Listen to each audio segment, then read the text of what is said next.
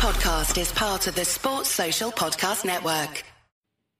Ladies and gentlemen, welcome to Eat, Sleep, Suplex, Retweet.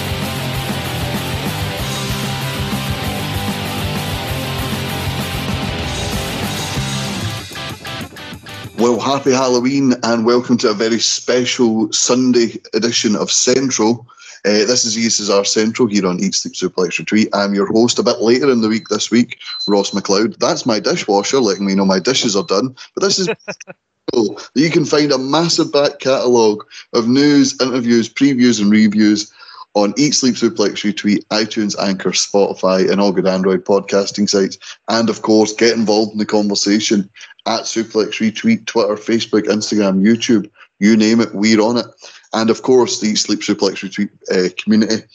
Um, it's a Sunday Central, but we're recording on a Saturday because I have nothing else to do today. And isn't that a little sad? So, this is the second podcast I've done with this man. And no, it's not David Hockney because even sadder, he was the one that had plans. I'm joined by Scott McLeod. Uh, I just hate how you always assume that I'm always available and I never have plans. Yeah, I didn't, but just don't like you to well, you're here now, and we'll get backstage brawls, new signings, people being released, an entire company looking like it's going under, and just the three pay per views to cover. Uh, and we'll start with the first one, which happened last Thursday in Riyadh, Saudi Arabia. Uh, WWE's Crown Jewel, uh, WWE's controversial relationship with the Saudi Arabian government to put these shows on. Uh, they've never been a highlight. However, this one was actually really, really good. Just going to read through the matches. Uh, 10 matches on the card. Pre show, the Usos defeated the Hurt Business in a non title match. Uh, Edge defeats Seth Rollins to end their feud in a Hell in a Cell match. Uh, Mansoor won his obligatory Saudi Arabia match against Mustafa Ali. Uh, RK Bro defended the tag titles against AJ Styles and Omos. Zelina Vega defeated Doudrop to become the first ever Queen's Crown tournament winner. Uh, Goldberg ended his feud with Bobby Lashley with a no holds barred falls count anywhere match. Xavier Woods uh, achieved his childhood dream, defeating Finn Balor in the King of the Ring tournament final. Uh, Big E defeated Drew McIntyre via pinfall to retain the WWE Championship. Becky Lynch, Raw's Becky Lynch defeated Raw's Bianca Belair and SmackDown Sasha Banks uh, in a triple threat match for the WWE SmackDown Women's Championship. And Roman Reigns with Paul Heyman defended his title against Brock Lesnar. So we're not going to go into detail about all the matches there because it's just it's far too much time. But um, Edge Seth Rollins Hell in a Cell I thought was sensational. Um, the perfect end to their feud. And I'm hoping to God WWE doesn't do what they always do when they end a feud, which is all of a sudden they just throw a random match between two men on Raw a couple of weeks, yeah, a couple of weeks later. I'm hoping that Edge and Seth Rollins stay apart now for the rest of Edge's career, however short or long that may be. Yeah, I mean, I'm not going to give too many thoughts on uh, Crown Jewel because, uh, well, I haven't watched it. But, you know, I'm a wrestling fan talking on the internet, so I'll happily give my opinions on something I haven't seen. Uh, like, I'm going to watch it eventually, and it's weird. Like, this is one of the few series shows that has no, hasn't had that much controversy in terms of when the results, like, all part time were winning, because everybody knew Goldberg was going to, you know, win his match. Uh, you know, everybody got back uh, in time for SmackDown the next night. So you know, it was weird. It was just a solid show in a questionable country. But you know, I do like that the Hell in a Cell this time around, even though it was October, and again, it's been built out. It's been used for a feud that like actually could do with the Hell in a Cell. It's a big blow off, and uh, it's weird with Edge kind of coming out on top, which you kind of had to. You know, once you break into a man's house, you know, you got to kind of let him win the feud. Uh, Seth has weird, weirdly bounced back quicker with now becoming the one contender for the WWE Championship, and Edge is now not it's not on TV as uh, he's got this kind of part time schedule, so maybe we'll be back close to the Rumble. It is is weird where Rollins has found himself. Uh, kind of that's not his thing now with Big E. It with with Drew. He's now the oh new person's won the title. Your first feud, Seth Rollins. um, Yeah, it very much does seem that way. I agree with you. Once somebody breaks into your house, you can no longer lose the feud. I think it kind of defeats the purpose. Um, and he drank orange juice straight from the carton, the dirty man. We're still in a pandemic, Seth. You, you don't even wear a mask. shoes on the couch and everything, honestly. Anyway, um, the Queen's Crown tournament, um, it was meant to allow the, the non horsewomen women uh, to be able to show what they could do, be able to um, be able to break out and hopefully, you know, have a career defining performance. Um, none of the matches went over three minutes in the first two rounds and the final was under six minutes, five minutes, 51 seconds. Uh, Zelina Vega defeating Doudrop in the final by pinfall. Um, I know you haven't seen the pay per view of the match, but what was your thoughts on Zelina Vega as the winner and Dude uh, and um, not Doudrop, sorry, the entire tournament as a whole? Well, I think I stopped giving a shit when Liv Morgan got put in the first round because draft wise I was fucked. Uh, but other than that, I thought, well, at least Shayna Baszler will get a strong one, but then she didn't, so I had to question what the hell was going on with the way they put it together. And while the match has been very short, obviously, isn't kind of good for you know the women and everything, and people who are fans of women's wrestling. I do agree with some people's sentiment in that this is less about how they feel about women and more like how they feel like they always had to put on some big tournament for Saudi Arabia, and this year they had to put two on, seemingly. So it's just a case of I'll just get to the tournament just so that the finals are on Saudi Arabia because we've only got a few weeks left till the show. Uh, but yeah, and again, yeah, it does like straight make like how weird this was put together, and like it just goes to like how weird WWE's booking can be outside of the four horsemen when it comes to the women. Uh, because I don't think anyone would have guessed Zelina Vega would have won it. I mean, it's good, it's good for her. You know, maybe it's WWE's way of apology for the way that you know her, she was originally let go, and everything. But when on the other side, or the, the semi final on the other side, you had Shayna Baszler, who everyone wanted to win to get back to how she was, or you know potentially create the next big you know monster on Raw with Doudrop, you know, as a powerhouse. And after you had her do the whole breakout and squash Eva Marie, then like they seem like they could both use it more than Zelina, because uh, I don't really see Zelina doing much with this gimmick. I disagree. See her coronation ceremony. She was uh, shades of shades of Booker T, where the, the fake English accent comes on, but then when Mike Rome disrespected her entrance, she went straight back to her original one. Like, do it and do it properly. Do it like I told you to do it. You Do know, it the I- way I want it to be done. do it the way he wanted to be done. Um, so I think I think there's legs with Zelina Vega here. I always like a a, a heel like king or queen of the ring. Um, we didn't get that on the men's side, however.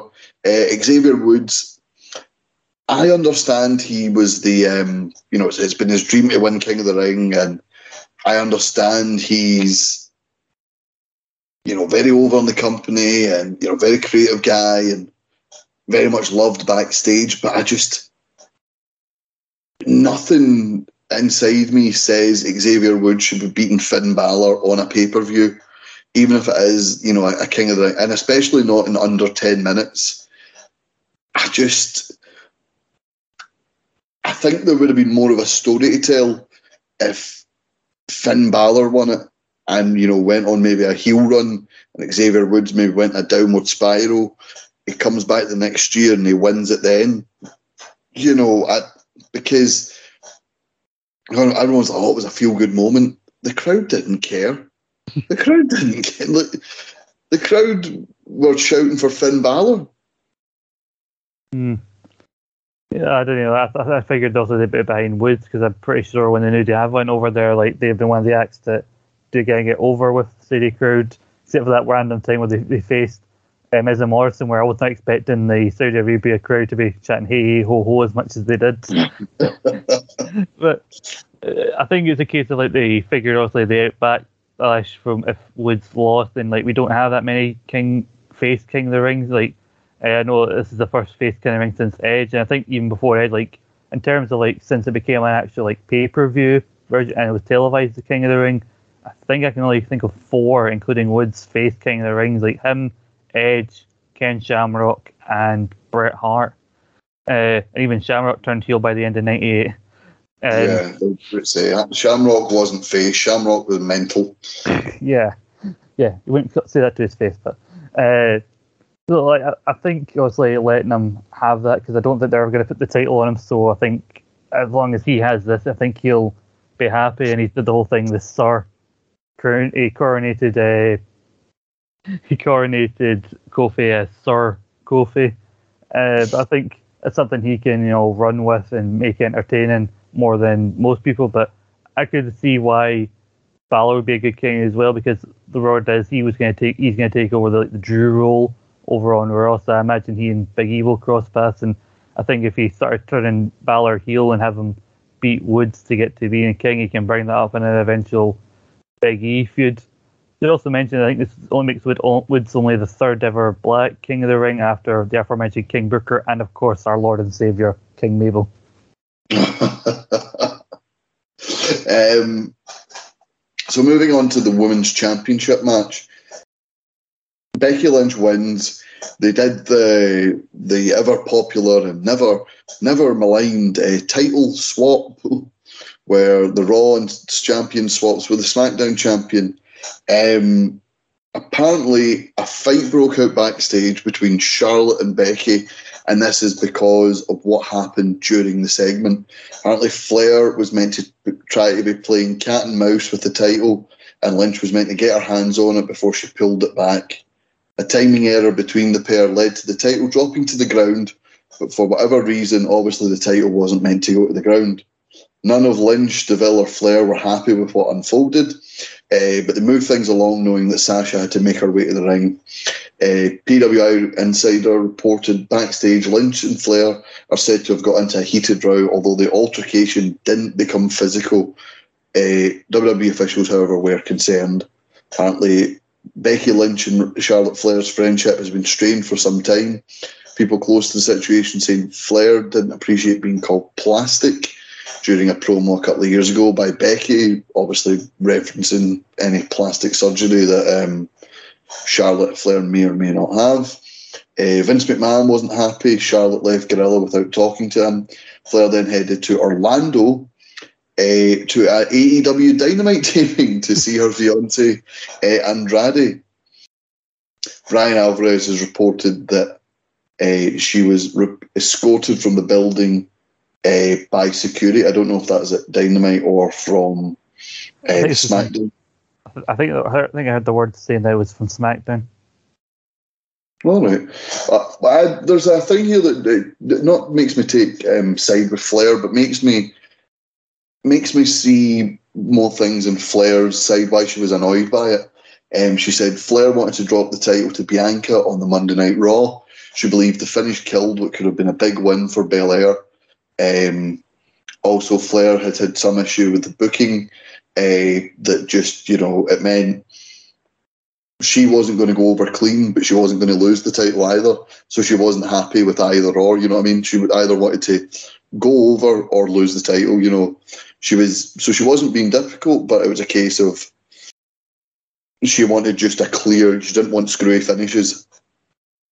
Yeah, I'm pretty sure I heard a story that well, if you want to go back and see that segment, if you haven't watched it already, I think they've edited it very heavily. Like they're not made sure that it's not going to be seen on YouTube. They don't want that footage to be seen. It's going to be one of the moments that people talk about, but you can't really find because also they didn't like the idea of their title belt kind of being on their belts being thrown on the ground. Uh, apparently Sonya Deville's reaction to the belt being thrown down with Jamie because even she didn't know it was going to happen, and because uh, they wanted to show up Becky holding up the belts. Because oh, remember when Becky held both belts for a month? Uh, and yeah, so a lot of people are speculating like, what is Charlotte intentionally trying to annoy the management so she can get her contract? I don't think that's the case. I think uh, she is accustomed to being booked a certain way, and you know she's maybe developed a bit of an attitude. You know, again, we don't really know the full story, but Whereas, like some people have been uh, concerned about her attitude for a wee while. Yeah, and Vince was a bit more concerned about. He was a bit more fronted at Charlotte left Gorilla position before he could get a chance to talk to her about what happened, more than you know what happened between her and Becky. So it's a it's a weird situation. Like I, like I remember when that triple threat for Saudi Arabia was announced. Uh, I assumed and Becky and and Becky and Bianca got drafted, I thought, well, Sasha's got to win then. And then they had that match for the Raw title with Charlotte and Bianca. And fair enough, if Charlotte wanted to drop the belt, I think that's a detail I don't think it's been as wildly mentioned when people were reporting the story. Uh, so if Bianca, when Bianca didn't win, I could see the writing on the wall, like Becky's winning. They're going to do that whole swap thing, because uh, like you know it's got to the point with the draft where the only belts can really they can really switch over and now are the two mid card belts. Because even if you thought the world one's over, you still have to change the color of the universal belt, and the yeah. other ones have got the the name of the brands on them. So then you have to do stupid segments like this. And Charlotte said about looking weak by like handing the belt over, and the thing I can see that like also I would be unhappy if like oh you've held this belt for you know, now you're switching over and you're starting a whole thing you're just gonna hand it over like oh that's stupid. Uh, yeah. Also, they've announced that Becky and Bianca are going to fight for the Raw Women's title on Raw this week coming, uh, this Monday, which I think is, it's good they can contain their but for a different title. Uh, a lot of people are interested to know now, like, a lot of people don't like the whole brand v brand thing for Survivor Series, but I think it's created intrigue given that it's meant to be champ v champ, and now the two champions that now on different brands are Charlotte and Becky. So are they going to still have that match but have some tension involved? Or I'd be interested to see if maybe they just gave Bianca the Raw belt so that Becky and Charlotte didn't have to be in the same ring with each other, and then shortly after Becky wins the Raw belt back. I did see somebody edit like the Survivor Series '97 graphic between Shawn and Bret, but have like Charlotte and uh, Charlotte as Shawn and Bret as uh, as Becky. Uh, I'm reading just it was an update. It says uh, sources state the way Vince wanted it to go down was Lynch and Flair exchange titles, but Becky grabs both titles real quick and eventually throws the other title at Flair. Charlotte is said to have disliked this idea, and Becky expressed concerns about whether she would actually do it to the writer involved in the segment and Sonya Deville, who was also involved in the segment. Um, of course, when the title dropped got dropped and things didn't go according to plan. Lynch apparently let her have it, in brackets, when the pair were backstage in Gorilla, but Flair swore it was an accident. The source says a precious few believe that.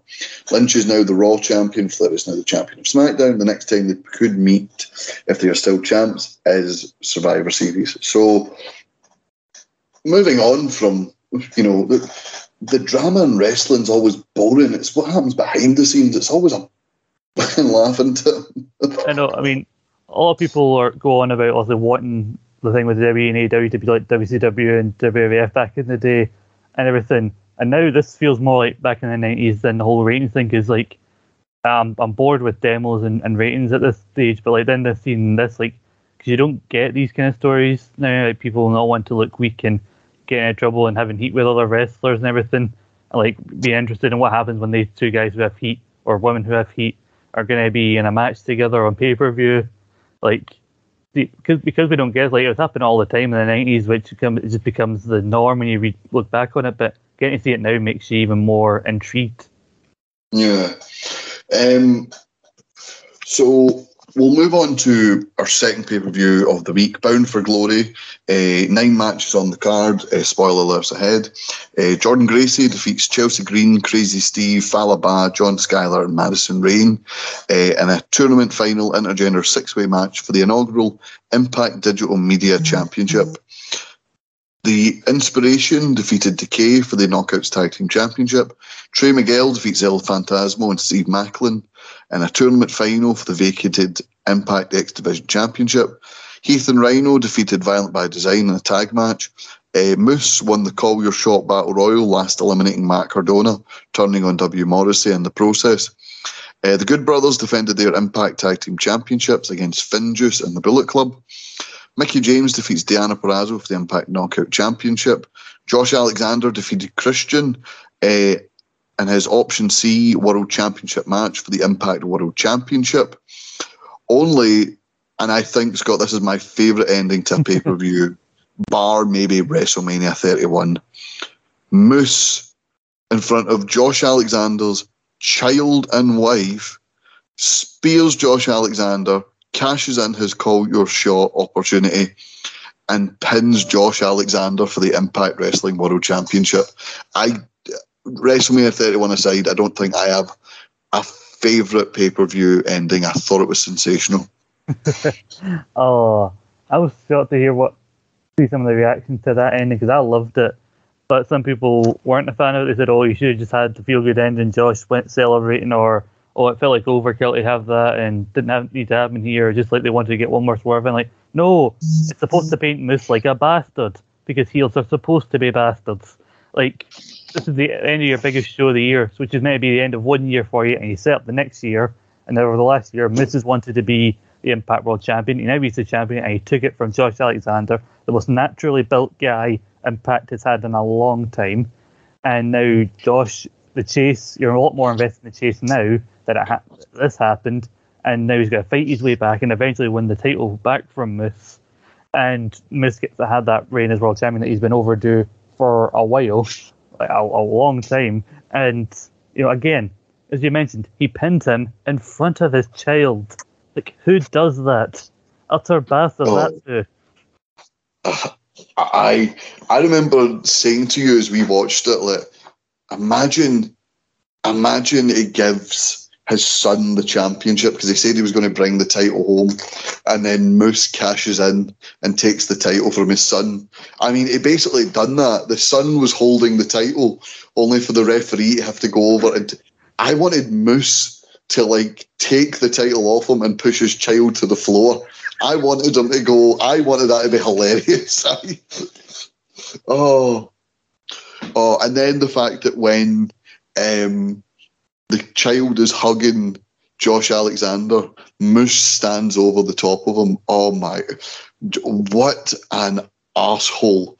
and then have you seen the promo Moose cut on Impact this week?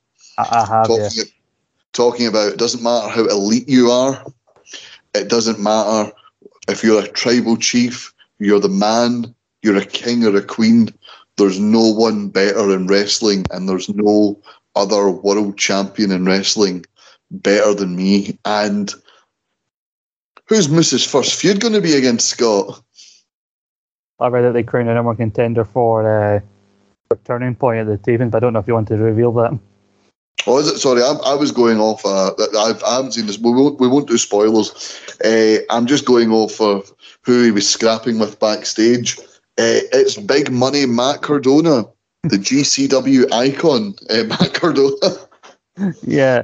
Uh, also, won't spoil, but crowned a number one contender for Turning Point. It's not Josh Alexander, so I think they're going to build to that.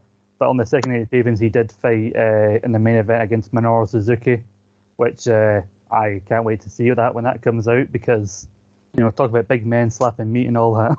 Uh, I remember I, I was talking about Bound for Glory the other day with a friend of mine who's a big Impact fan. He said about Matt Cardona, quite ironically given what Matt's into, going he looks like a an old WWF Hasbro figure come to life, given how built he's got over the last year or so. And I like weirdly, if you said that to him, he'd probably take it as the biggest compliment in the world. Aye, I think so.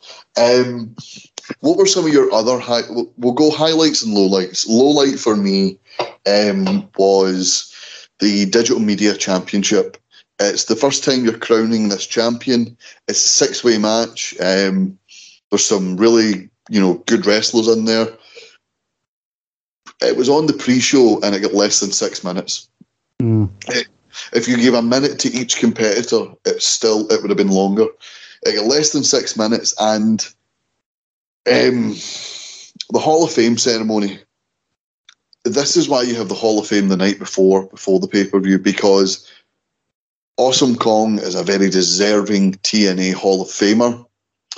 But Gail Kim does not have a future as an after dinner speaker because my God, that converse that, that story went on forever. It was worse than Hillbilly Jim. if you listen closely, she's still talking. I honestly think they, I think they hit Awesome Kong's music before she'd finished talking. I think it was just to hurry up. I know they had an hour, uh, and yet they waited just under, just past the half hour mark to start this Hall of Fame. But uh, when the video packages were shown before, and we're probably going to get shown on the pay per view anyway. So Mhm. like, it's not like you didn't have the time, and uh, yeah, I felt bad for those kind of involved. You know, Awesome Kong was was kind of sh- kept it kind of short and concise with her speech. Uh, She had to after Gail Kim's. I know I don't think she was joking when she said when she came out and said uh, Gail stole everything I was going to say because I think she did. She talked that fu- fucking long. For me, for me, a low light was probably the Good Brothers winning, retaining the titles because I'm not a fan of theirs, and I think it also speaks to how thrown together the triple threat match was because they had a really good feud going into Victory Road last month against uh, Willie Mack and Rich Swann, uh, which ended with Rich Swann and Willie Mack losing.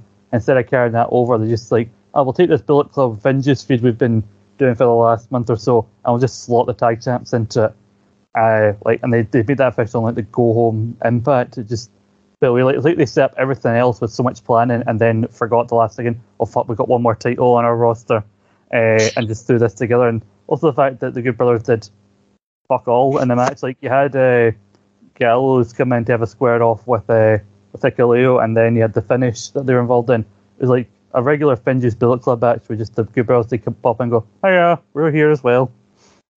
Yeah, it was. Um, I wasn't a I wasn't a fan of that match. I was a fan of um, the former Iconics, now known as the Inspiration, uh, winning the Impact Knockout Tag Team Championships. Um, you hear a lot of people complain when certain wrestlers show up somewhere else after a life in WWE and it's they're doing the same gimmick. The problem, sorry, the the the reason it's not a problem with the now inspiration is that no one wanted the Iconics to break up. Mm. No one wanted Billie Kay and a resume off a TV. We all wanted them to do well, and the fact that they've picked up right where they left off, and the fact that they're going to have more creative freedom, I think is a good thing. And um, I like the fact that Impact have got got them in uh, ahead of the likes of um, AEW because I think if they were in AEW, they'd probably just be more more people for Britt Baker's entourage. Mm-hmm. Yeah, I think before uh, Jamie Hayter came in, uh, Britt Baker was teasing somebody coming and watch it back, and a lot of people thought that it was going to be the Iconics, but also that didn't have been the case. Uh, I get why they opened the show with this because they had that live performance of their new theme uh, being played to them, played to ring, and they bucked the trend there because you look back on the history of wrestling, people who get live performances tend not to win unless you're like The Undertaker at Mania 19 or something like that. Yeah. Uh, and uh, it was a bit ropey, I'll say, in parts. Maybe you can put that down, maybe a lack of chemistry sometimes. Just teams, they, when they get to get people face each other for the first time, it doesn't work out the way you hoped it would. And really, it wasn't the Iconics you can blame for it being like a bit iffy in parts. It was weirdly Havok, who is one of the more experienced members of the the match because like there was one point where she was to hit a leg drop. I think and I think Cassie Lee was to blow her out the way, and uh, having nearly tripped over her. And uh, it, it, happened once or twice after one or two botches. I got to a point I'm like, Jesus, Jess, you're having a bad night, ain't you? Nah, she was. Um, she wasn't. Uh, it wasn't her best match. We'll put it that way. Yeah, I was worried you were going to take my highlight of uh, the night, other than also the ending to the world title match because I was going to say the triple threat for the X Division title which I actually yeah, think, which I think probably would have been a better opener because uh, you had ELP, Steve Maclin, and uh, Trey. Uh, Trey with the black and gold thing, and he said this whole Spider-Man aesthetic with his gear recently. I think the black and gold may be because I think there's rumors of a black and gold suit for Tom Holland Spider-Man in the upcoming uh, uh, No Way Home film. So I think it ties into that, and I like that both guys got their chance to shine because they got ELP being as much a dick as he usually is in Japan, where he did the thing where there's this big high flying spot and back rake. Like he went to the outside and did a cartwheel before delivering a back rake. Uh, cause like I think his whole thing is like I'm very talented, I just don't give a shit. Uh, it's Steve Maclin who's currently undefeated and remain undefeated because he didn't technically get pinned, and uh, I think they're using that to set up a thing between him and Trey for the title because he feels robbed for not being the one that got pinned in the match. So, you know, I think they're going to I think it's weird. You'd never think, you know, one of the guys from the Forgotten Sons would have had such a promising career after leaving WWE, but Maclin's just hit the ground running since he went to Impact. Yeah, and um, it is one of the things I like about Impact. It has allowed the likes of Steve Maclin, uh, Matt, Rein, Matt, Matt Reinhold, is it? Uh, Rehwoldt. Rehwoldt, sorry, the former Aiden English, to like hit the ground running and show a bit of creativity. Um, there's an update on the AEW Impact Wrestling partnership. Apparently, it ended after the Bound for Glory pay per view. Um, people were speculating what that could mean. You know, the Good Brothers are aligned with uh, Kenny Omega, but I think you know since Adam Cole has showed up, it's been a sort of foursome between the Young Bucks, Adam Cole, and um, Kenny Omega as the super elite. Uh, the Good Brothers haven't been seen as much, and uh, Christian Cage, AEW signed. He lost the World Championship, so that's unfortunately maybe the last we're going to see of Christian and Impact for a while, unless a new you know a new agreement can be reached. But apparently that's the the partnership up. Um, what are your thoughts on the partnership, and who do you think benefited more from this? I think uh, it's hard to think because uh, I think in a way Impact did benefit a lot from this. I don't know who would benefit more, but I think all people would, at times it was hard to see what Impact was getting out of it, but it allowed them to tell kind of stories with uh, some of the guys trying to step up and take the belt back, and then you got to have Christian come in and take one of the belts from Kenny, which helped get a guy from AEW has more connection to Impact come in, you know, somebody that the fans know respect, and also helped further in a big AEW feud that was going on at the time. Uh, but I don't really have an issue with the everything coming to an end for now because I feel like you know once an Impact homegrown guy got the belt back, which they did at Bound for there was very few places for the relationship to really go from there because the whole story was an AEW guy coming in to try and take the belt, and then now an Impact trying to get it back, and now they've got it back. Uh, I think going forward, it'll probably just be one of the cases of oh, kind of like what they've got with New Japan, like oh, here's so and so, he doesn't not from here, he's going to fight this guy who he doesn't get a chance to face otherwise. Here's a big dream match for you, a match for Dynamite or, or an episode of Rampage to get people excited, or here at the next Impact tape, and so and so from AEW is going to pop up for a little bit kind of like what they are doing. Right, both companies are doing right now with uh, with with New Japan, with like like Suzuki coming into both companies, like that. Which yeah. you know, I'm I'm okay with. Uh, like if you can find a story for a guy in one of the other companies, that's cool. But for now, I'm fine with just being a the odd surprise and like to keep people guessing. Well, you never know who's going to show up. I think AEW benefited um, from basically having free access to Impact's talent roster um, I think you know you, you look at Ethan Page. I think at times people in AEW, Chris Jericho, I'm looking at you, talked down the Impact thing. You know, him saying, "Why would I want to go to a soundstage in Orlando in front of 500 people?" Maybe because it's a partnership, and one of your best friends and guys who gave you a break in the business, Don Callis, is I don't know running that company. Um, there was a whole Sammy Guevara thing apparently was an incident, and it wasn't an incident. But when you look at it, Kenny Omega, um, for hardcore wrestling fans, you know, he was PW, PWI's number one wrestler, and rightfully so. He was the champion in three promotions. Impact Wrestling benefited from having him in the main event of, you know, X amount of pay per views. They got Christian Cage uh, back for you know what was an extended loan period of two or three months, and yeah, they, they I think they did benefit from it. Um, yeah, I think like it actually really helped Impact when you look back at the last year or so because you know even when the world title wasn't around, they got to do a kind of like what WWE should have done more of when Brock Lesnar wasn't around as world champion, where they told other stories or they built up contenders in the meantime. And like when Christian came in, you got guys like Brian Myers or Ace Austin getting a chance to wrestle with a veteran.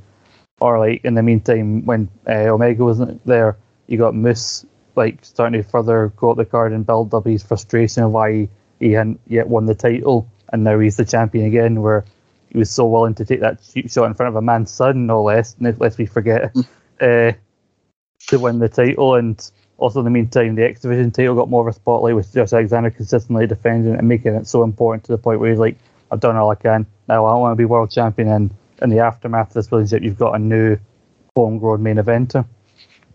Yeah, yeah, absolutely. Um, we'll move on to our third and final pay per view event. Not really a pay per view, but an old pay per view name brought to TV. Uh, NXT Halloween Havoc.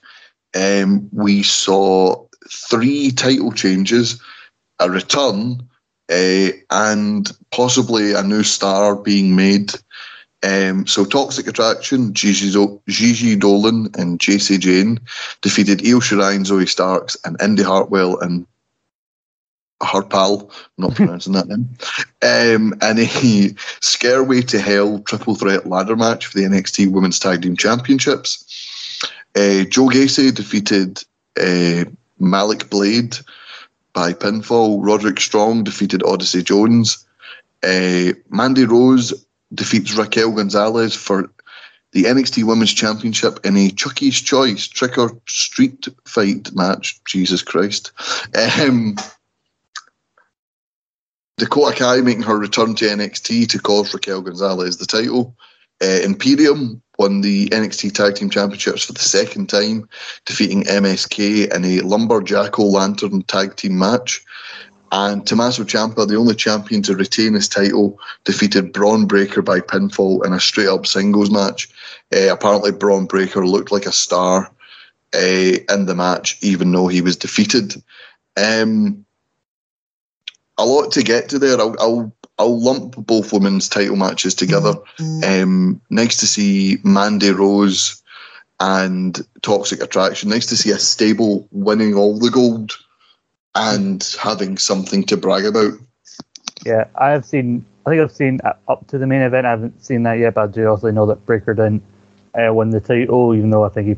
No, I think a lot of people are saying that's the one title that should have changed hands, even though it didn't. Uh, but like since like really even before 2.0 really started, a lot of the focus on the women's division has been around Mandy Rose and Toxic Attraction. So I think it makes sense that now they've got all the gold and they're the ones that everybody's going after.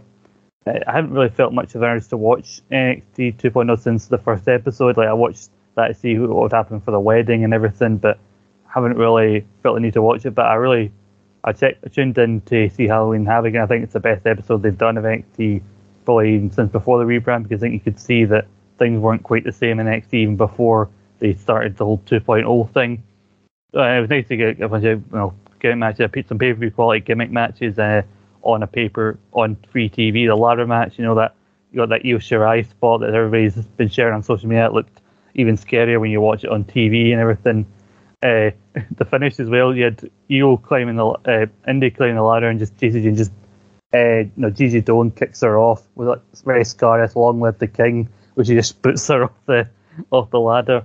Uh, the Odyssey Jones thing, I should say, just both uh, Malcolm Bivens and Wade Barrett took some really unnecessary shots at at, uh, at Odyssey Jones's weight because they were they, they threw out an open challenge for the diamond. Do you want to fight the Creed brothers, Ivy Nile, or Roderick Strong? And when they said when they thought somebody would challenge Roderick Strong, they thought, "I'll be another cruiserweight." And then out comes Odyssey Jones. He goes, "Man, you're signed 205." I mean, with all due disrespect.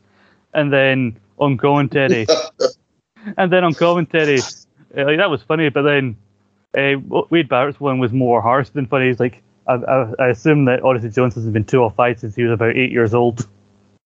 Jesus Christ. Um, well, it's seen an increase in viewership. Uh, 746,000 viewers, uh, 0.18 in the key demos. I don't know what that means. Uh, oh, speaking of which, um, AEW Dynamite on their special, was it Saturday Dynamite, the same night as Bound for Glory? was yeah, beaten was beaten in all demos and in viewers by a repeat of SmackDown. I don't uh, see Tony Khan shouting from the roof anymore. I think apparently I think for Glory actually went back, like pushed the start time back an hour or so because of of Dynamite, and uh, I think it actually ended up the pay per view ended like after midnight in the US. So because obviously they wanted everybody to be able to watch both shows if they wanted to. Impact really need to stop oh adjusting because they've got a show on the same day. Maybe just don't book on the same day as another show because you booked Hard to Kill the same day as the third night of Bloody Wrestle Kingdom. Just do better with your your schedule and who's in charge of your bloody calendar at a minute. And I think also given the name of Halloween Havoc and the potential for like big title changes, I think it's obviously you'd hope that there would be a change because there wasn't, despite how they stacked the card they uh, they would have probably been very disappointed. Uh, a little WrestleVotes went on the defensive recently because he said that tonight would be the start of the Bron Breakker kind of era and the wind down of the champ era. I think he meant that as a case of like, even though he wasn't going to win, they're starting the, you know, ascent to him eventually winning.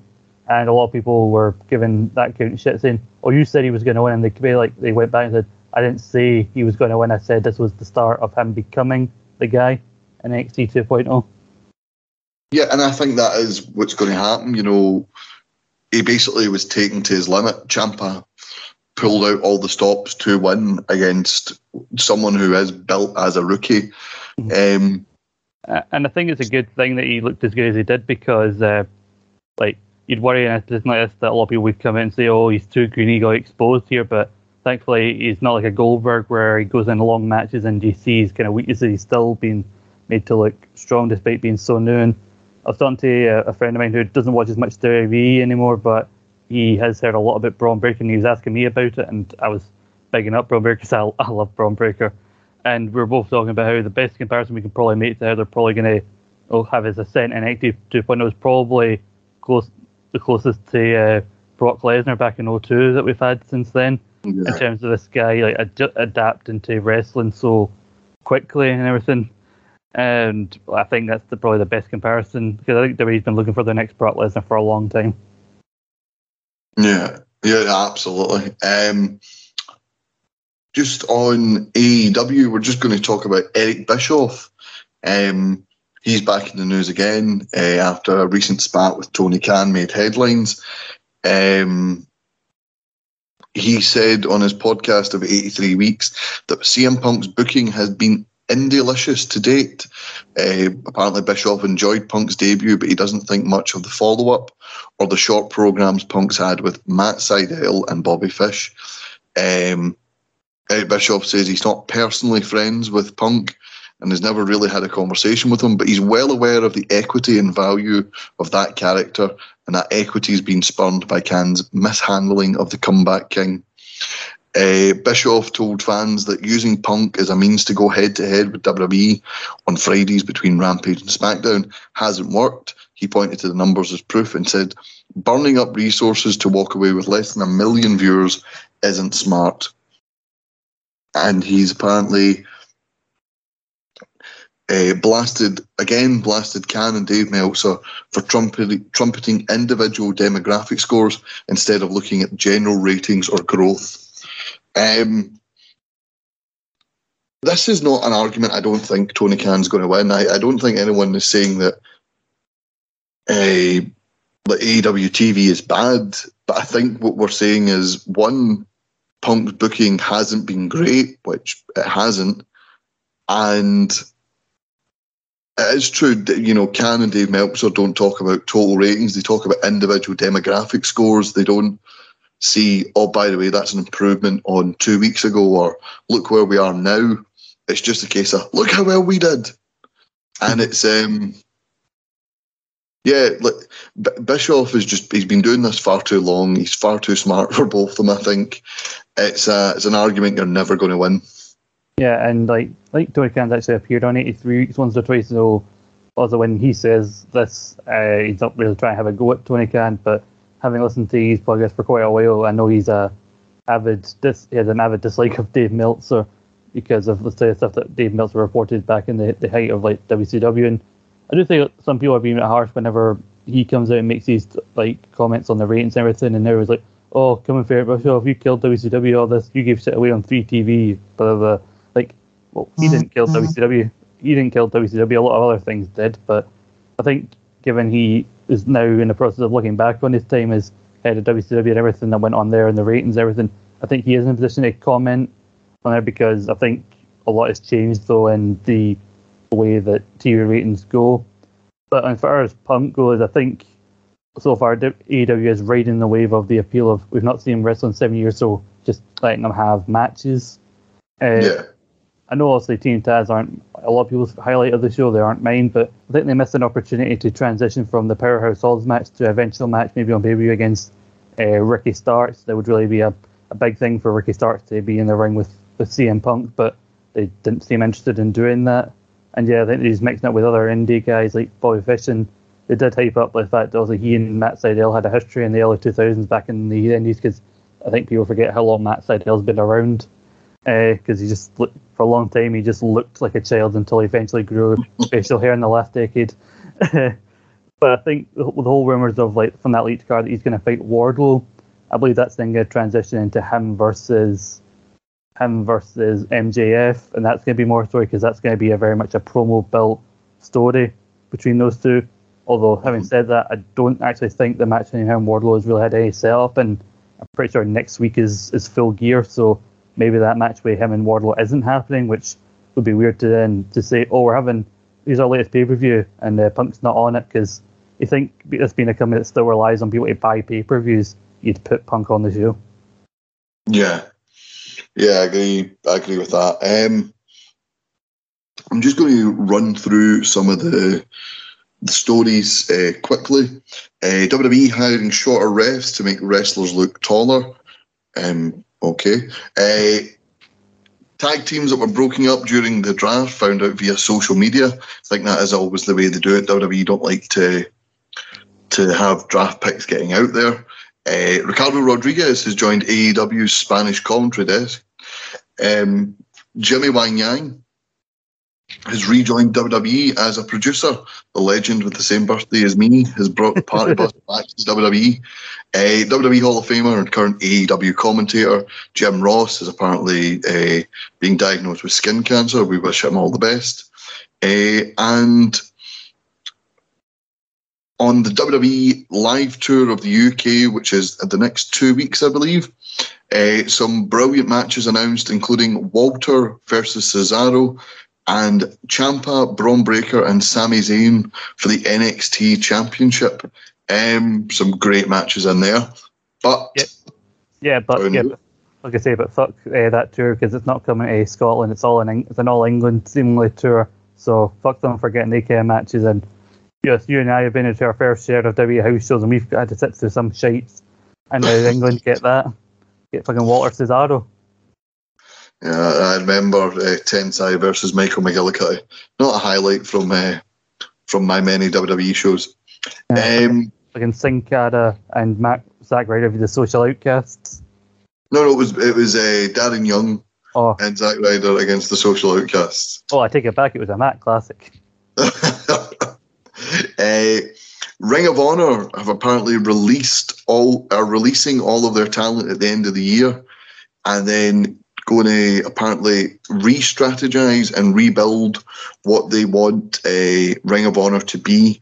Apparently, uh, they, they, put out a statement saying their their main concern was keeping talent safe uh, during the pandemic, uh, and it looks like going forward, Ring of Honor aren't going to have um, contracted wrestlers. Mm-hmm.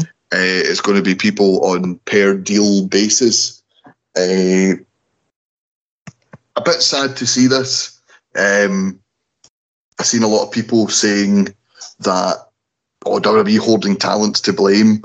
I don't think WWE hoarding talent can take all the blame for a company maybe going out of business. I think the fact that one, there's a global pandemic, two, and this is not putting blame at AEW's door, uh, AEW started and AEW had the money to go out and get the best talent, some of who were in Ring of Honor.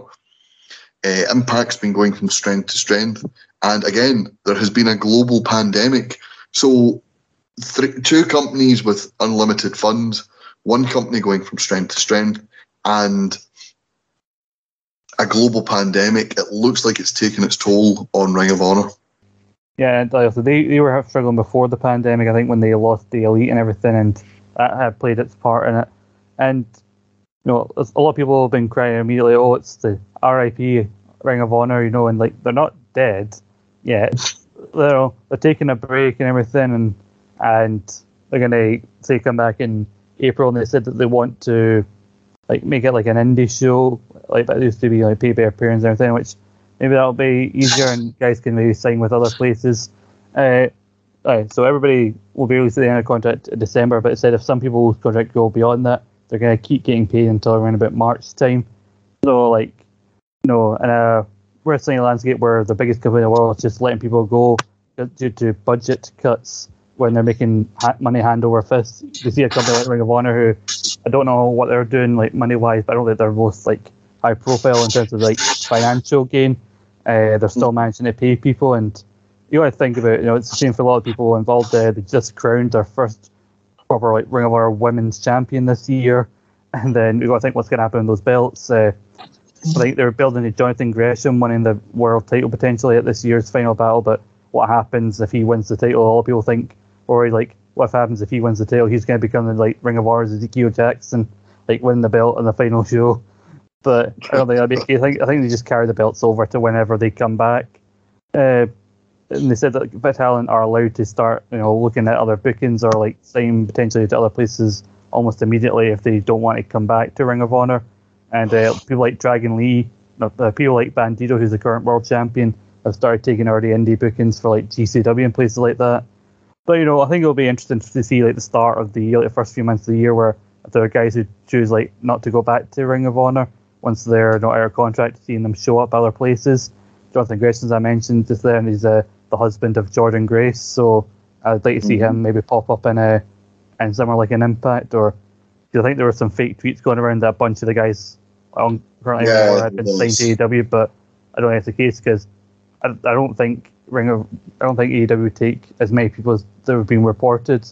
Uh, I think they'd maybe take one or two, depending on what they wanted, what what they like, how they felt they could fit in, or if those guys actually wanted to go. Uh, well, I don't think I don't think a company that preaches diversity as much as AEW would take a chance on signing the bloody Briscoes. Well, funny you should mention that. Um, I think a lot of people have got a wish list of who they'd like to see in the company they work for. Uh, FTR tweeted the Briscoes, mm. uh, and new Impact World Champion Moose just tweeted out Jay Lethal. Uh, and of course, January oh. is Royal Rumble time. We could have a few surprise entrants in both the men's and the women's Royal Rumble. I'm just going to read the statement in full here. I've got it in front of me now. It said, through the pandemic, our top priority was to keep everyone healthy and safe. And despite not producing any live events for over 18 months, we were able to keep everyone fully contracted. We now find ourselves at a time where we need to make changes to our business operations and are planning a pivotal, uh, sorry, a pivot for Ring of Honor with a new mission and strategy. Read the official statement from the company. Uh, this year will culminate with final battle in December, and we will be taking the first quarter of 2022 to work internally to reimagine Ring of Honor Ring of Honor has had the most dedicated fans in the industry, and we appreciate their loyalty and patience as we reconceptualize what Ring of Honor is. Uh, Ring of Honor went on to announce that hopes to return by April 2022 for the Supercard of Honor during WrestleMania season, as it looks to create a product more geared towards wrestling fans. Um, PWInsider has since reported the decision was made about one week ago. Uh, Ring of Honor subsidiary a subsidiary of media conglomerate Sinclair, Sinclair Broadcasting Groups. But by the looks of it, Ring of Honor's current situation was not one that was able to be bailed out by its deep pocketed parent company. And um, rumours are that the video library might be going up for sale as well. Mm-hmm. Yeah, I think there was conflicting reports about that, that like there was going to the highest bidder, but you know, I think because you know people like Meltzer, their sources in the companies that would probably be interested that haven't said anything doesn't mean that it's not happening, but you know, I don't think it says, you know, like it's it's immediately going up for sales. People, it's being reported as because uh, you know WWE have a lot of former Ring of Honor people in there that could you know get the library for because they've already started doing stuff on there like oh here's we own the stuff from Evolve here's so and so and Evolve like Keith Lee and Drew McIntyre when they were there here's this person when they were in Progress or people like that. Uh, but also I think AEW would want that because you can see the kind of genesis of like the elite starting to become their own thing in the beginnings of All In because I think actually Ring of Honor own the name All In or they own like the show or something like that because they were heavily involved in it. So getting to see All In in the beginnings of AEW as part of that because people have been speculating when AEW are eventually going to do their own streaming service, which would be good for international viewers because of the whole ITV thing not coming together that well. Uh, so having all of AEW stuff that they've done so far, plus you know this big back catalogue of all of many of their guys because they took a lot of Ring of Honor talent anyway, like CM Punk, Bryan Danielson, people like that. I think that'd be quite interesting. Uh, you know, so it'll be interesting to see where that goes. Like, it's it's also weird that this just came so last minute to them because apparently they were saying people as recently as last month to contracts, and now they come back and saying, "Oh yeah, you're free to go somewhere else now." Like, yeah, but I just signed this thing with you. Yeah, but we're gonna close down for a while. Like, why didn't you tell me last month? Well, we didn't know last month. I know it's, it's a weird one. However, um, we'll move on to another story. Uh, an appearance recently on the Perched on the Top Rope podcast, uh, Ultimo Dragon revealed WWE wanted to unmask him when he arrived in WWE because, uh, and I and I quote, "We already have Rey Mysterio." Apparently, oh, we've already got one mask guy. We don't need another. I know. And and it's so ironic as well because they've been trying to get the next Rey Mysterio ever since. Yeah. Um, Dragon said Rey Mysterio was there, of course. Uh, the way WWE looked at it, they were both similar characters, both mask guys, smaller cruiserweights, but I didn't understand at the time, he said. That's true. I didn't realise until afterwards. So they asked me if I would take my mask off, and he, uh, that was apparently one of the reasons he left. Hmm. Uh, Dragon says he feels no resentment towards Mysterio and even jokes. Rey Mysterio was really popular, so as a mask man, there wasn't really a spot for me. Of course, I'm a promoter as well, and I understand a lot more now. He says, I'm a promoter, and if I was given the choice between Rey Mysterio and Ultimo Dragon, I'd pick Rey Mysterio every every day of the week. That's fair enough because uh, I think there were plans for him and him and Rey Mysterio to have a feud over the cruiserweight title in 2003. I think he was going to win the title off of Rey, but again, WWE didn't really see as much of the appeal of an Ultimo Dragon, so I think that eventually went to Tajiri. But you watch it back, like Rey's on his Rey's on commentary for Dragon's WWE debut, so obviously clear that they were building to that. Uh, yeah, it was weird that they, they like, oh, we can't have more than one masked guy. It's like when uh, WWE tried to want to change like the Road Warriors to the Legion of Doom because like, oh, we've got too many warriors. We've got the Ultimate Warrior. We've got, you know, we've got the uh, like Dick Kerry Von Erich was also called the Warrior. So Vince doesn't like too many people with the same name or same look apparently. Uh, it's a shame because you know, like he didn't get the run he wanted. You know, he's only really remembered in WWE for that time he fell on his arse in Madison Square Garden. Well, I mean, in fairness, he got to compete at Madison Square Garden and at WrestleMania, so even if he fell in his arse, he did it while accomplishing two dreams. Mhm. Right, I'm just looking at the full gear card for AEW. Uh, some new matches announced this past week. Uh, the pay per view itself, it's been moved about about four times. It's now on Saturday, November 13th, 2021, at the Target Center in Minneapolis, Minnesota. Uh, six matches announced so far Darby Allin versus MJF, uh, the Lucha Brothers versus FTR uh, for the AEW World Tag Team Championships, the Inner Circle, uh, Jake Hager, Chris Jericho, Sammy Guevara, Santana Ortiz versus Men of the Year, Scorpio Sky, and Ethan Page, and three members of American Top Team in a 10 man Minneapolis uh, street fight. Uh, Dr. Breaker, Do- Dr. Britt Baker's easy for me to say, DMD defending the women's championship against Tay Conti. Uh, Kenny Omega versus Hangman Adam Page for the AEW World Tag Team Champion, uh, sorry, the AEW World Championship, uh, and either Jon Moxley or Orange Cassidy versus Bryan Danielson uh, in the AEW Championship Eliminator Tournament final. Winner receives a future AEW Championship match. Um, just looking at that uh, possible tour, I think you know we saw the leak card that it was going to be Moxley and Danielson. I wouldn't be against Moxley winning it, and you know because it was Kenny Omega winning the first AEW World Championship Eliminator tournament that led to him screwing Moxley out of the AEW Championship. I'd like to maybe see it go full full circle.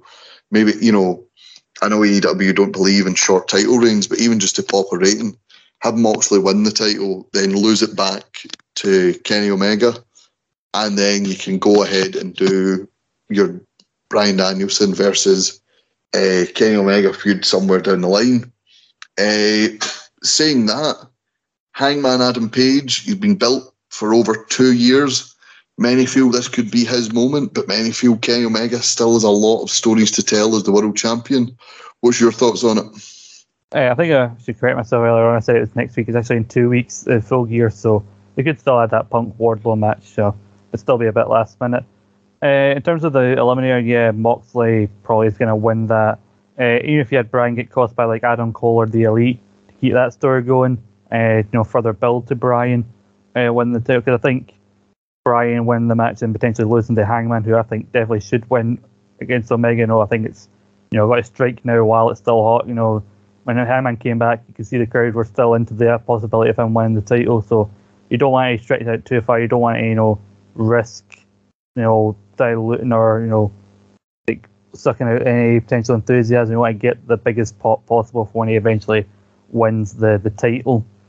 Uh, and so it's Bryan losing to Hangman. I don't think would do much for Bryan coming out being so new. So keeping Bryan away from the title, give give Hangman a successful defense against Moxley, uh, to make sure Hangman actually gets a decent length reign after building to him becoming the champion. Since really before, since since really AEW was established, they've been setting that up. So, you know, yeah, I think yeah, Hangman should win Moxley Bradley. I think when they announced that the brackets for the tournament, we think, ah, well, that match that got leaked is definitely happening between those two. Uh, and the match that was on that leaked uh, card, uh, uh, the match that was on that you know, list of matches from Tony Khan that hasn't been announced yet, but I would actually be looking forward to if it does end up getting announced, the, a match between Christian and Adam Cole, which I'd really be excited to see. You know, it, like, it looks solid a card. I couldn't give a shit about this Minneapolis street fight. You know, it's a regular street fight. No, it's a Minneapolis. so yeah, I really Chris Jericho. I think he um, his AEW Championship and Le Champion run is really good, but I think um, along with Painmaker, I think he really overestimates um, face inner circle Jericho character. Mm-hmm. I I really don't care about a bunch of former MMA guys. I don't mind if someone did MMA before WWE. I don't want that to be their gimmick. You know what I mean? I just yeah. I'm not I'm not interested. Um, Kenny Omega, I, it's such a perfect time for him to lose the title, but at the same time, you're looking, you know, you've got that Jon Moxley possibility, you've got Bryan Danielson possibility, Orange Cassidy still in the tournament and you know did did take Kenny to the limit. You know, he had to pin Pac to retain the title uh, in the triple threat match. So I, I, wouldn't be against seeing Orange Cassidy going up against him again. Um, you know, there's just so many stories to tell, but at the same time, I think it it might be time for the the what do you call it? I was about to say the Adam Cole, the Adam Page uh, championship story to come to an end. You know, they fought last year at the pay per view. Omega got the win. Be good to see them go up again in the main event, and for this time, uh, Adam Page gets the win. Yeah, I think if you, like I said, have Moxley win the uh, Eliminator because like the elite get involved. Elias Hangman, he have uh, feuds with other people outside away from Kenny, and he can you know, fight with like some Moxley or some other people on the card, and then he can maybe go back to the Omega Bryan thing because like, you don't want to have either man lose because like when they did that tournament draw was a smart thing is Kenny's the champion but Bryan's so new, so then if you take the belt away from Kenny and give those guys a rematch say at Revolution, Bryan can then win and it won't hurt anybody and then Bryan set up as a future uh, challenger for Hangman, and Hangman gets at least a chance to run with the belt because I'm hopeful he's going to buck the trend of uh, oh the belt is so good, but the championship reign is crap.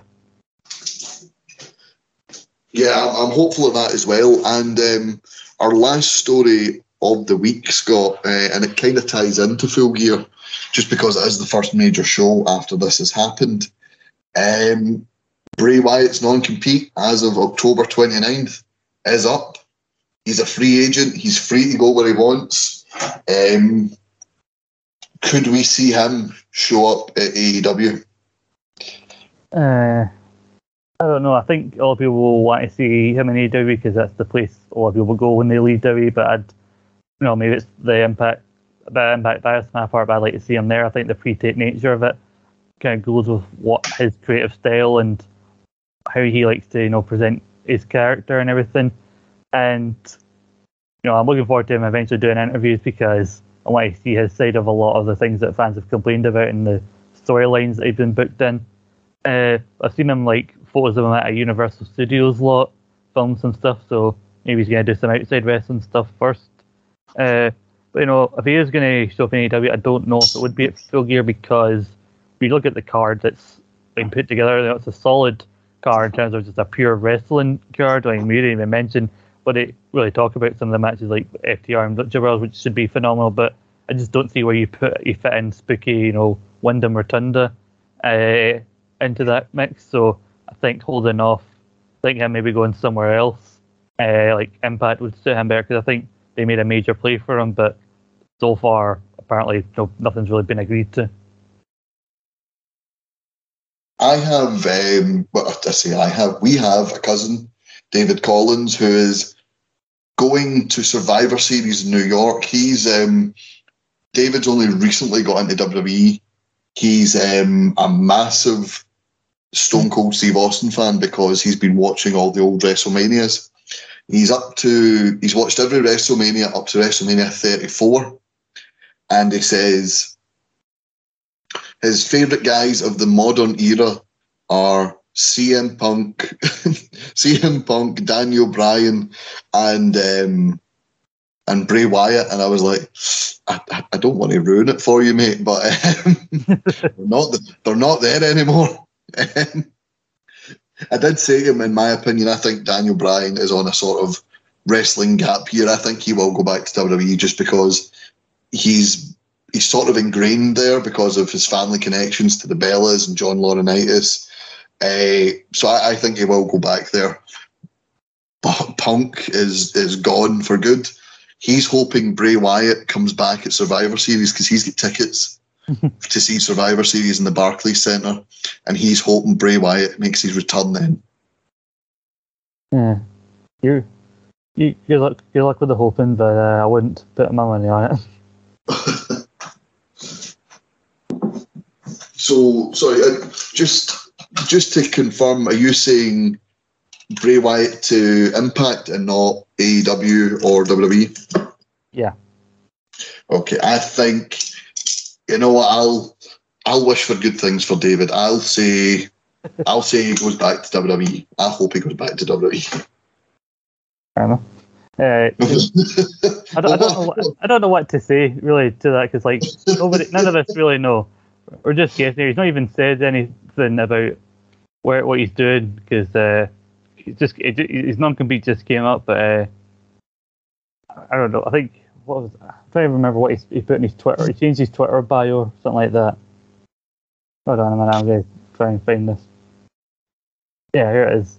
I think it's maybe an idea that maybe he's not going to try and like poke fun at or take shots at Derby now that he's gone because he put he changed his Twitter bio. Revenge is just a confession of pain. Oh well, there you go. Right. Well, sorry, Dave. He's not going to WWE. Sorry, sorry, Scott's ruined your dreams. Anyway, I'm not trying to ruin anybody's dreams. I'm just saying I don't see it. What did Dave ever do to you? We took you the pictures. We, in 2013. Yeah, well, he lives in America now. He's not going to take you now. Anyway, moving on. yeah, yeah, but I'm still going to be grateful for something that happened in 2013 so selfish. There's no wonder he doesn't like you. Anyway, moving on. He said that. that, that about wraps up uh, this week's edition of Central. Uh, thank you very much, Scott McLeod, for joining me and putting a kibosh on David uh, David Collins' dreams. It's all right. In the last few weeks, I've made a habit of disappointing people called David, so it's the. Damage in one there. Yeah, well, uh, well, there you go. That's lovely. Um, don't forget, you can catch up on the massive back catalogue of interviews, news, previews, and reviews uh, on Eat Sleep Suplex Retweet uh, on iTunes, Anchor, Spotify, and Android. Uh, and of course, at Suplex Retweet, Twitter, Facebook, Instagram, YouTube. New episodes of Book It and Quiz Showdown there just now. Um, what was the feature show this past week? Uh, I believe it's the Mount Rushmore of wrestling managers. Mount Rushmore of wrestling managers. So obviously a few great debates there, and of course you've got the massive back catalogue of Central. We do this every week, so if you want to hear our reactions to stories that broke two months ago, three months ago, five months ago, fire away. Um, we'll see you next week. Until then, take care. Bye bye. Bye. There now follows an enthusiastic advertisement for Quiz Showdown. Hello guys, welcome to Quiz Showdown. I'm Daniel Campbell and in this show you're going to see the members of the Eat Sleep Suplex retweet team go through a very strange quiz. We don't know what the heck's going on with it, but you're going to have to watch to find out. Go check out on the YouTube channel now. That was an enthusiastic advert for Quiz Showdown. Sports Social Podcast Network.